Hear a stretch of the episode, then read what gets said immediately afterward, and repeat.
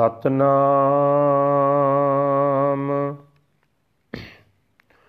ਵਾਹਿਗੁਰੂ ਸਾਹਿਬ ਜੀ ਸੋਈ ਮਹੱਲਾ ਪੰਜਵਾ। ਗੁਰ ਕੈ ਬਚਨ, ਹਿਰਦੈ ਧਿਆਨ ਤਾਰੀ ਰਸਨਾ ਜਾਪ, ਜਪੋ ਬਨਵਾਰੀ। ਗੁਰ ਕੇ ਬਚਨ, ਹਿਰਦੈ ਧਿਆਨ ਤਾਰੀ ਰਸਨਾ ਜਾਪ, ਜਪੋ ਬਨਵਾਰੀ ਸਫਲ ਮੂਰਤ, ਦਰਸ਼ਨ ਬਲਿਹਾਰੀ। ਚਰਨ ਕਮਲ ਮਨ ਪ੍ਰਾਣ ਆਧਾਰੀ ਰਹਾਉ। ਸਾਧ ਸੰਗ ਜਨਮ ਮਰਨ ਨਿਵਾਰੀ। ਅੰਮ੍ਰਿਤ ਕਥਾ ਸੁਣ ਕਰਨ ਆਧਾਰੀ ਕਾਮ ਕ੍ਰੋਧ ਲੋਭ ਮੋਹ ਤਜਾਰੀ ਦ੍ਰਿੜ ਨਾਮ ਦਾਨ ਇਸਨਾਨ ਸੁਚਾਰੀ। ਕਹੋ ਨਾਨਕ, ਇਹ ਤਤ ਵਿਚਾਰੀ। RAM ਨਾਮ ਜਪ ਪਾਰ ਉਤਾਰੀ। ਕਹੋ ਨਾਨਕ ਇਹ ਤਤ ਵਿਚਾਰੀ। RAM ਨਾਮ ਜਪ ਪਾਰ ਉਤਾਰੀ। ਵਾਹਿਗੁਰੂ ਜੀ ਕਾ ਖਾਲਸਾ, ਵਾਹਿਗੁਰੂ ਜੀ ਕੀ ਫਤਿਹ। ਇਹ ਹਨ ਪਵਿੱਤਰ ਹੁਕਮਨਾਮੇ ਜੋ ਸ੍ਰੀ ਦਰਬਾਰ ਸਾਹਿਬ ਅੰਮ੍ਰਿਤਸਰ ਤੋਂ ਆਏ ਹਨ। ਧੰਨ ਧੰਨ ਸਾਹਿਬ ਸ੍ਰੀ ਗੁਰੂ ਅਰਜਨ ਦੇਵ ਜੀ ਪੰਜਵੇਂ ਪਾਤਸ਼ਾਹ ਜੀ ਦੇ ਸੂਹੀ ਰਾਗ ਵਿੱਚ ਉਚਾਰਨ ਕੀਤੇ ਹੋਏ ਹਨ। ਗੁਰੂ ਸਾਹਿਬ ਜੀ ਫਰਮਾਨ ਕਰ ਰਹੇ ਨੇ हे ਭਾਈ, ਗੁਰੂ ਦੇ ਸ਼ਬਦ ਦੇ ਰਾਹੀਂ ਮੈਂ ਆਪਣੇ ਹਿਰਦੇ ਵਿੱਚ ਪਰਮਾਤਮਾ ਦਾ ਧਿਆਨ ਧਰਦਾ ਹਾਂ ਅਤੇ ਆਪਣੀ ਜੀਭ ਨਾਲ ਪਰਮਾਤਮਾ ਦੇ ਨਾਮ ਦਾ ਜਾਪ ਜਪਦਾ ਹਾਂ। हे ਭਾਈ, ਗੁਰੂ ਦੀ ਹਸਤੀ ਮਨੁੱਖਾ ਜੀਵਨ ਦਾ ਫਲ ਦੇਣ ਵਾਲੀ ਹੈ। ਮੈਂ ਗੁਰੂ ਦੇ ਦਰਸ਼ਨ ਤੋਂ ਸਦਕੇ ਜਾਂਦਾ ਹਾਂ। ਗੁਰੂ ਦੇ ਕਮਲ ਕੋਮਲ ਚਰਨਾਂ ਨੂੰ ਮੈਂ ਆਪਣੇ ਮਨ ਦਾ, ਜਿੰਦ ਦਾ ਆਸਰਾ ਬਣਾਉਂਦਾ ਹਾਂ।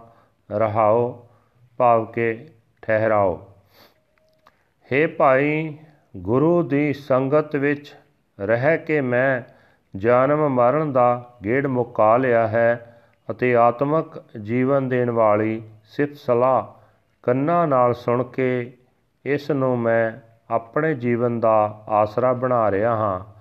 हे ਭਾਈ, ਗੁਰੂ ਦੀ ਬਰਕਤ ਨਾਲ ਮੈਂ ਕਾਮ, ਕ੍ਰੋਧ, ਲੋਭ, ਮੋਹ ਆਦਿਕ ਨੂੰ ਤਿਆਗਿਆ ਹੈ। ਹਿਰਦੇ ਵਿੱਚ ਪ੍ਰਭੂ ਨਾਮ ਨੂੰ ਪੱਕਾ ਕਰਕੇ ਟਿਕਾਣਾ, ਦੂਜਿਆਂ ਦੀ ਸੇਵਾ ਕਰਨੀ, ਆਚਰਣ ਨੂੰ ਪਵਿੱਤਰ ਰੱਖਣਾ, ਮੈਂ ਇਹ ਚੰਗੀ ਜੀਵਨ ਮਰਿਆਦਾ ਬਣਾ ਲਈ ਹੈ।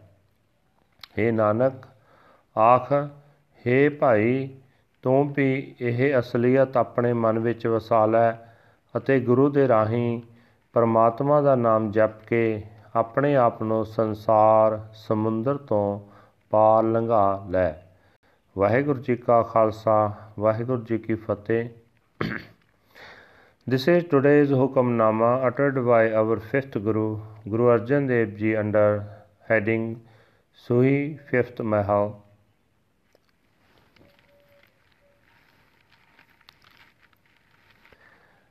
Guru Sahib Ji that within my heart I meditate on the word of the Guru's teachings. With my tongue I chant the chant of the Lord. The image of his vision is fruitful. I am a sacrifice to it. his lotus feet are the support of the mind, the support of the very breath of life. Pause. In the Sat Sangat, the company of the holy, the cycle of birth and death is ended. To hear the ambrosial sermon is the support of my ears. I have renounced sexual desire, anger, greed, and emotional attachment.